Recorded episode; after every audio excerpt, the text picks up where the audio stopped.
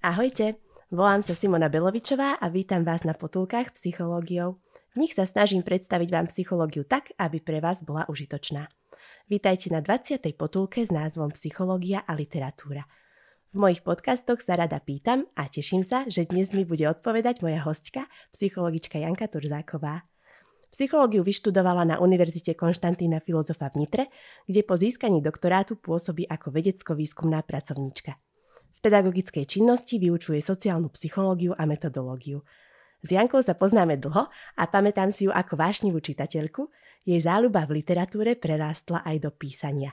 Bola v ňom úspešná natoľko, že jej poviedka s názvom Ponesiem tvoj vlas získala ocenenie v literárnej súťaži Poviedka 2017.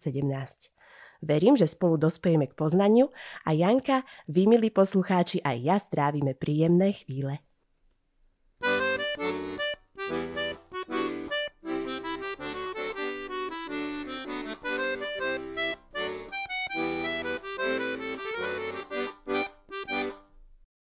Ahoj Jani, vítam ťa na potulkách psychológiou. Ahoj si mi, ďakujem za pozvanie. Veľmi sa teším, že si prijala pozvanie nahrať tento rozhovor. Spýtam sa hneď na úvod všeobecne, prečo je literatúra dôležitá z psychologického hľadiska.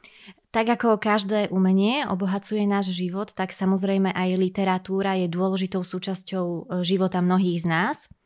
A teda nemohla ostať ani mimo záujmu psychológie samozrejme. Tých tém je viac, Existujú rôzne podoby vzťahu medzi psychológiou a literatúrou. Jednak čítanie kníh môže byť nástrojom na podporu duševného zdravia a na rozvíjanie našich kognitívnych schopností. Knihy tvoria dôležitý prvok v rozvoji dieťaťa.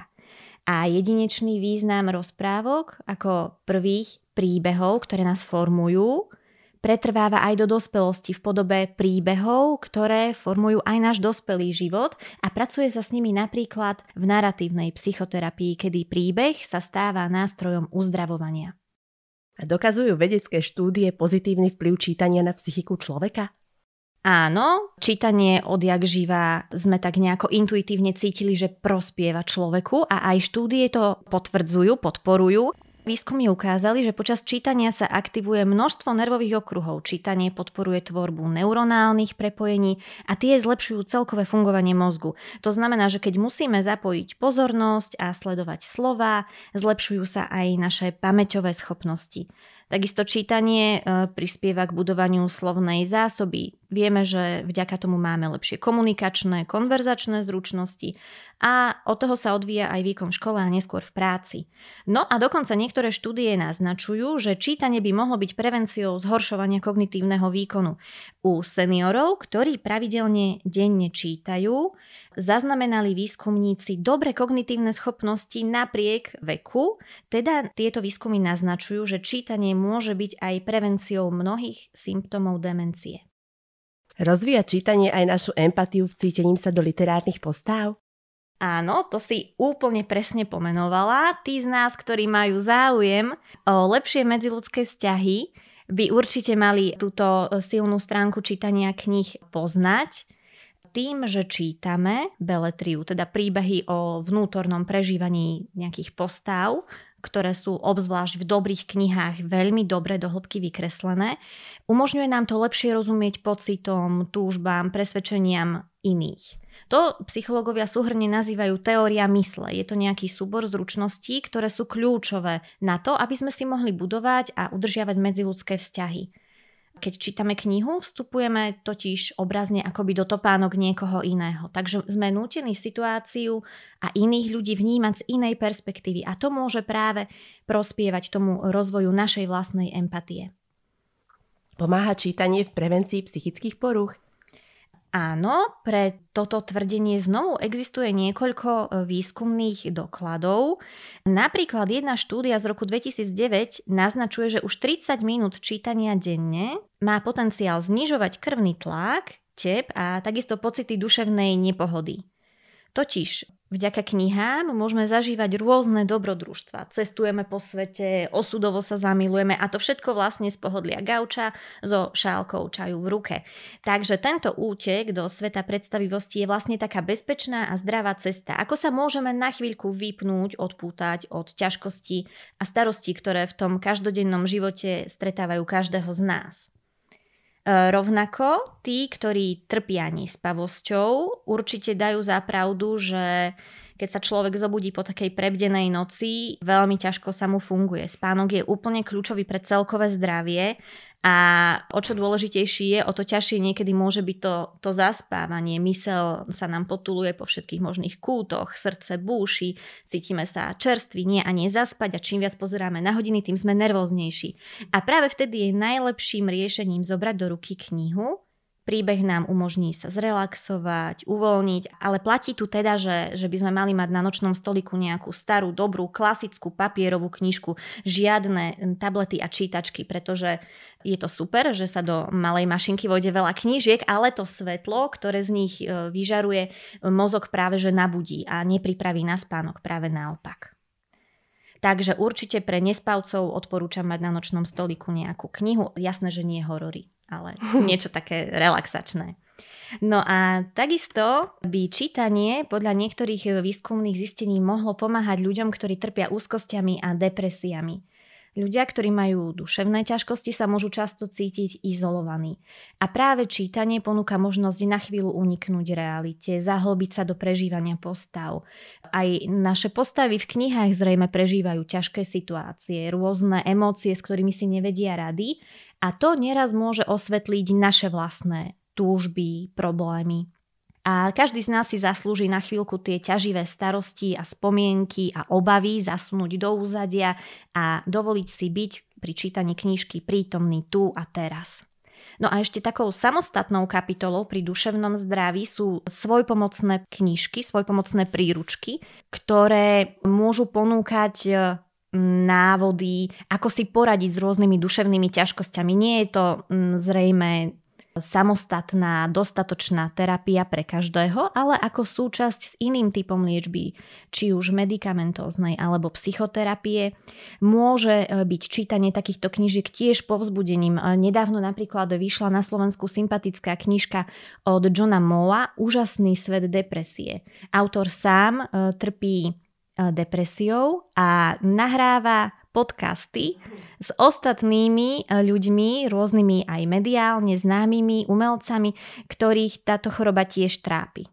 Svoje skúsenosti a poznanie a mnoho múdrych poznatkov zhrnul práve v tejto knižke. Takže vlastne so svojou depresiou akoby bojoval práve tým, že nahrával podcasty so známymi ľuďmi a potom to spísal v knihe. Áno, a práve to zdieľanie tých príbehov pomáha aj mnohým ľuďom, ktorí si to doma vypočujú, že teda nie sú so svojím problémom sami to poznanie môže byť tiež svojím spôsobom liečivé. Tak to vyzerá, že čítanie je ozaj významné z viacerých hľadisk, zmierňuje stres, vravila si, že zlepšuje spánok, ak máme nejakú klasickú papierovú knižku na nočnom stolíku, mimo hororov, niečo pokojné na zaspávanie, zmierňuje úzkosť, depresiu, tak potom niektorí ľudia, ak si nenajdu cez deň čas na čítanie, že to dávajú do úzadia, že majú iné povinnosti, tak strádajú. Alebo si nenajdu nejak pravidelne čas prečítať si knihu. Áno, práve preto, že to môže byť veľmi lacný a efektívny spôsob, ako bojovať so stresom. Je dôležité, aby sme už napríklad aj detičky viedli k tomu, že knižka môže byť dobrým spoločníkom. A prečo je potrebné tak konkrétne čítať si s deťmi?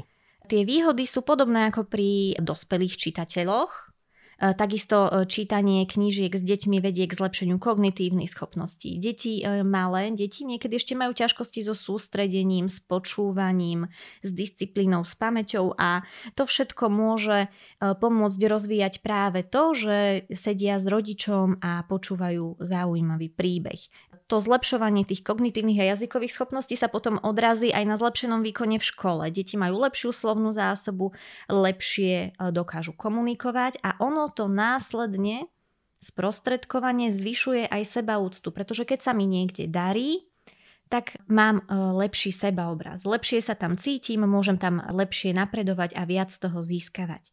Takisto čítanie rozvíja predstavivosť, fantáziu a podporuje napríklad aj zvedavosť. Vieme, že zvedavosť má vzťah s inteligenciou aj tvorivosťou.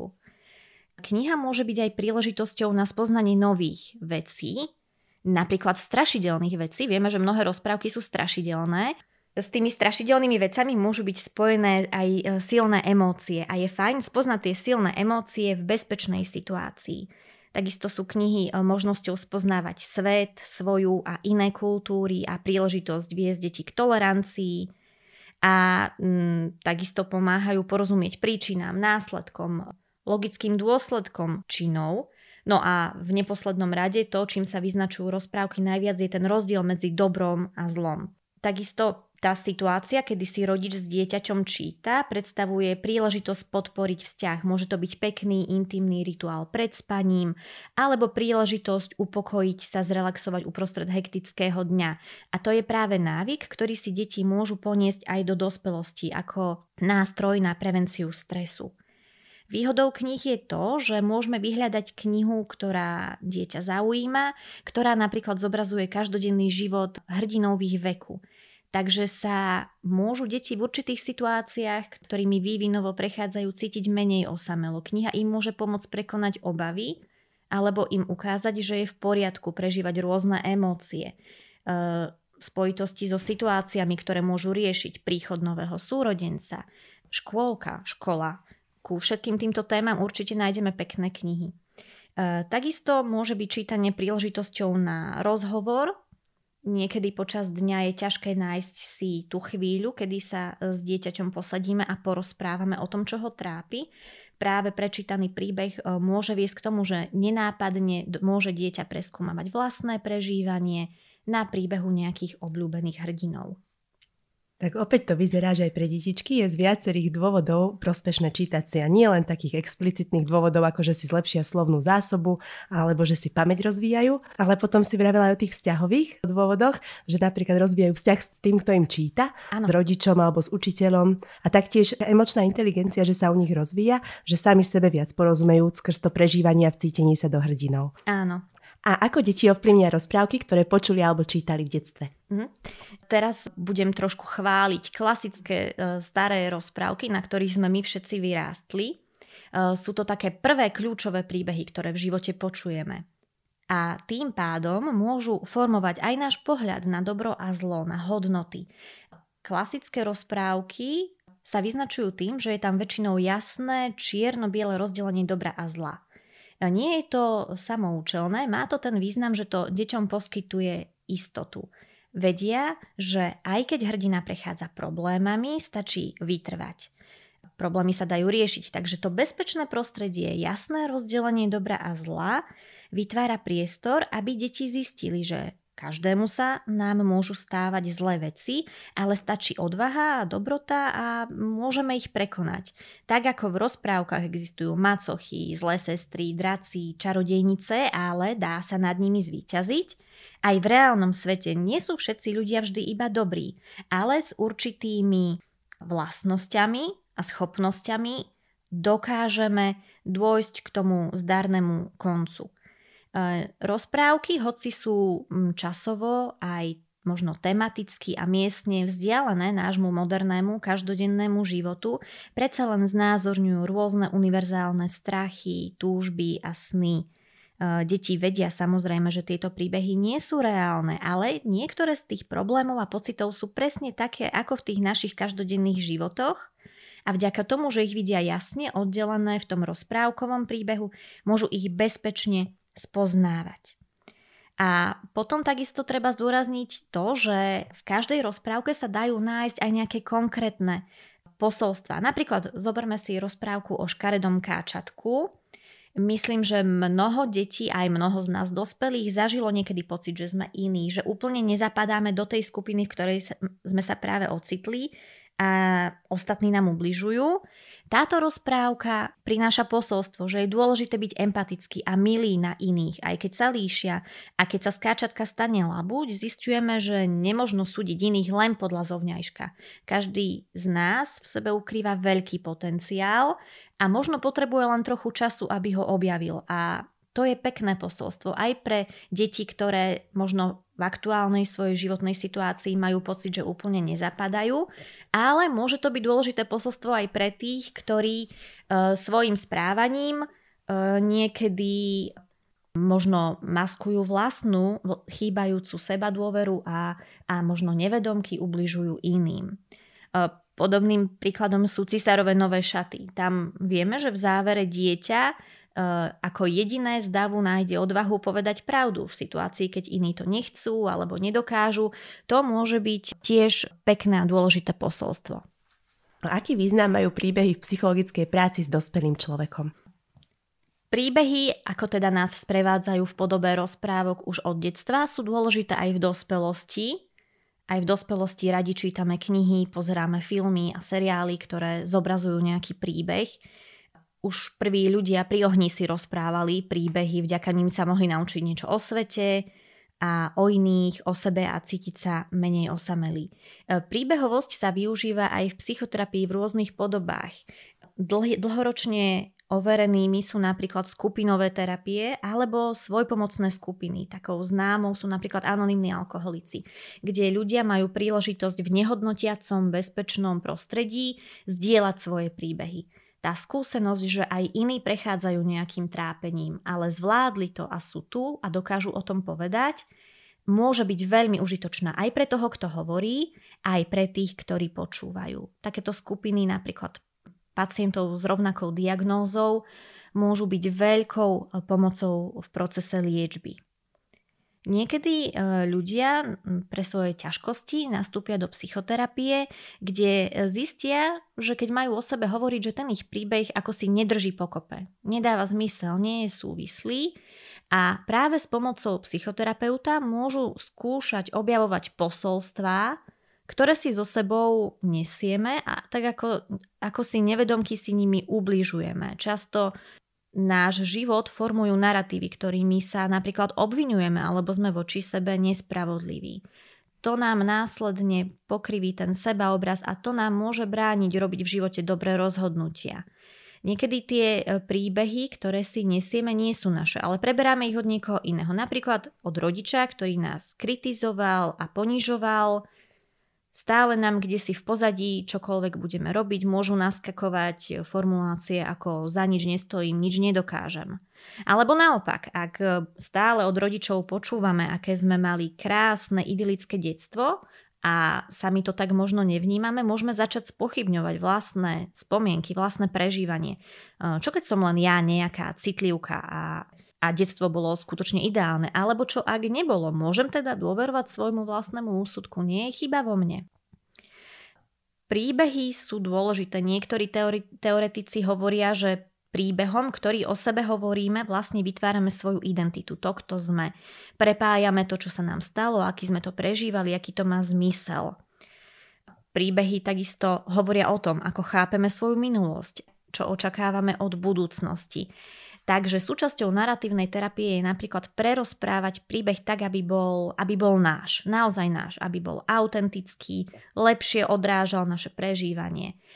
Treba preskúmať rôzne presvedčenia, ktoré nás životom sprevádzajú. Zistíme, že sme ich brali za vlastné, ale vlastne neboli naše. Neboli o nás, a s troškou empatie voči svojmu dávnemu ja, aj voči svojmu súčasnému ja, sa vieme dopracovať k užitočnejším presvedčeniam, k užitočnejším narratívom, ktoré nás môžu ďalej sprevádzať. Niektoré výskumy dokonca naznačujú, že vlastný súdržný príbeh, taký, ktorý drží pokope, má zmysel, sme s ním stotožnení, rozumieme tomu, čo nás ako ovplyvnilo, ako a prečo, je dôležitý, keď sú ľudia rodičmi. Pretože umožňuje deti, naše deti, naučiť veľa o, o vzťahoch, a umožňuje im vnímať svet ako zrozumiteľný a bezpečný. Deti majú veľmi radi, keď rodičia rozprávajú napríklad o svojom detstve, o svojich rodičoch, o tom, ako vyrastali. Keď ten príbeh drží pokope a je tam vidno jasné logické následky, napríklad jasné vzťahy, deťom to dáva e, určitý pocit istoty, zrozumiteľnosti, bezpečia a samozrejme učí ich to veľa o vzťahoch tieto príbehy pomáhajú nielen keď ich rozprávame, ale takisto zaujímavou témou pri mm, ťažkostiach môže byť aj písanie. Teda nielen rozprávanie o príbehoch v rámci psychoterapie, ale aj taká akoby e, verzia dostupnejšia ozaj každému, kto má notes a pero alebo počítač, Mnoho výskumov ukazuje, že písanie o ťažkých zážitkoch, ktoré sme prežili, umožňuje často tieto ťažké e, zážitky lepšie spracovať.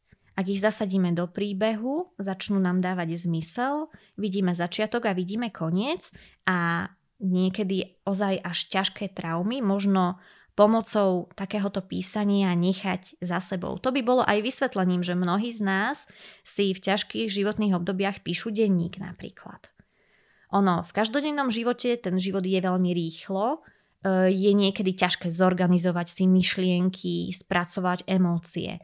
Ale ono to kde si stále buble a skôr či neskôr si to vyžiada našu pozornosť. Keď píšeme, môžeme si myšlienky, emócie utriediť, nájdeme zmysel, ktorý v tom mohol byť od začiatku, len sme ho ako si nevideli. Takže to ujasnenie nám pomáha nachádzať nové významy v takých udalostiach, v ktorých sme mohli byť odpojení, napríklad pre ťažké emócie. Môže nám priniesť novú perspektívu, keďže uprostred náročných situácií nie je jednoduché pozrieť sa na svoj život z nadhľadu. Keď to však vidíme ako príbeh na papieri, ten nadhľad môžeme získať. Takisto tam môžeme vidieť tú lekciu. Prečo sa nám to asi stalo? A malo ma to niečo naučiť? Môžeme skúsiť prijať to, odpustiť si, ak vidíme, že sme urobili nejakú chybu.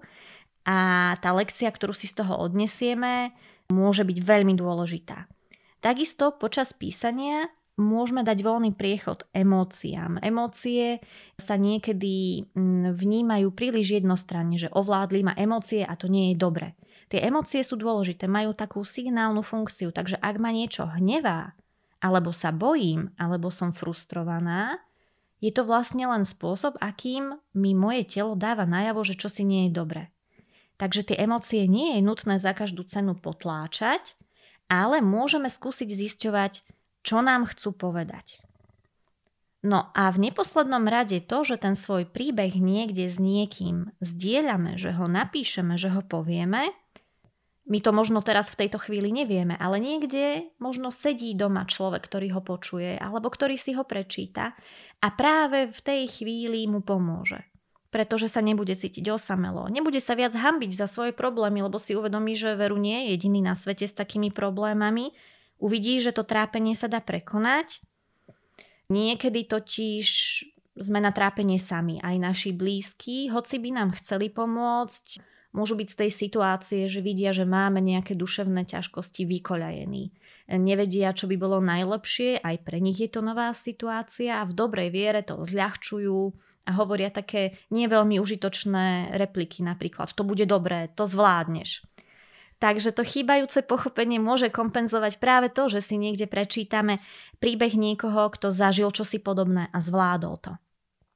No a je to, mm, ako som povedala už na začiatku, naozaj lacný a dostupný nástroj. Nepotrebujeme k tomu veľa, len chvíľku, kedy si môžeme o samote a v pokoji prebrať, čo si chceme zapísať. My nie sme dokumentaristi, takže ten príbeh nemusí byť úplne pravdivý s detailami o počasí a politickej situácii. Vôbec nie. Do príbehu si môžeme dať, čo len chceme, to, čo si potrebujeme ujasniť, to, čo si potrebujeme utriediť a zapísať a takýmto spôsobom to uzavrieť a nechať za sebou. Tak to je potom, ako si vravela, aj pri takých ťažších situáciách, ktoré človek prežíva, keď má hnev, frustráciu, smútok, tak spíše príbeh. Alebo aj v terapeutickej práci s klientom, že sa používajú tie príbehy ako naratívna psychológia, ano. aby sa človek uvoľnil, pochopil sám sebe, emóciu pomenoval. A môže byť, že potom písanie má aj význam psychohygieny v každodennom živote, že sa nedejú nejaké ťažké situácie, človek žije normálny pohodový život, ale to písanie mu je prospešné. Áno, môže byť, ak e, ľudia, ktorí e, majú práve záľubu v tom, že si e, tie skúsenosti, udalosti a emócie chcú nejako utriediť, kategorizovať, tak jasné, mnohí si radi zapisujeme, kde sme boli, čo sme robili, u niekoho to môže e, prerásť do toho, že sa mu to podarí dať do umeleckej formy a vznikne z toho e, niečo zaujímavé možno aj pre iného čitateľa a pre mnohých z nás to môže byť iba náš denníček, ktorý bude niekde založený v zásuvke, ale vieme, že ho máme a je pre nás dôležitý. A Jani, na záver nám povedz ešte niečo o svojej literárnej tvorbe.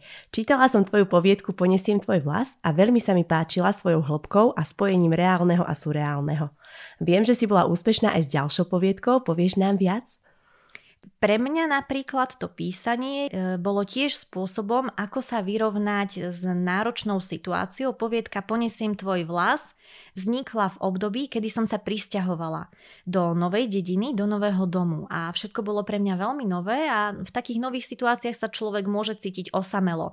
Takže poviedka je o tom, ako kráčam e, tým chotárom tej mojej novej dediny a stretávam rôznych ľudí. A ja som si tú poviedku tak akoby zaľudnila práve ľuďmi, s ktorými som sa možno nikdy nemohla stretnúť, ale chcela stretnúť, ľuďmi z mojej rodiny mnoho generácií dozadu, keďže to sú ľudia, ktorých sme nikdy nemohli stretnúť a predsa nás môžu ovplyvňovať. Práve napríklad aj cez rodinné príbehy, ktoré sa tradujú. Takže pre mňa písanie tejto poviedky bolo spôsobom, ako sa trochu udomácniť na tom novom mieste, Práve tým, že som vzdala hold starým rodinným príbehom.